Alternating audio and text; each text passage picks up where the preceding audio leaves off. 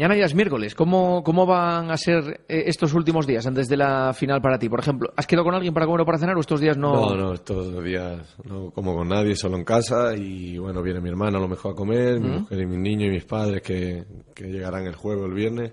Pero el viernes ya nosotros nos vamos y me gusta estar eh, solo a mi aire, eh, concentrado, pensando en mis cosas y, y me aguantan pocos esta ¿Du- semana. ¿Duermes bien o duermes algo peor? No, no, du- duermo bien. Obviamente los dos últimos días quizá pues ya tienes ese, ese gusanillo, esa intranquilidad de, de desconocimiento porque no sabes lo que puede pasar, pero suelo descansar bien, bastante bien.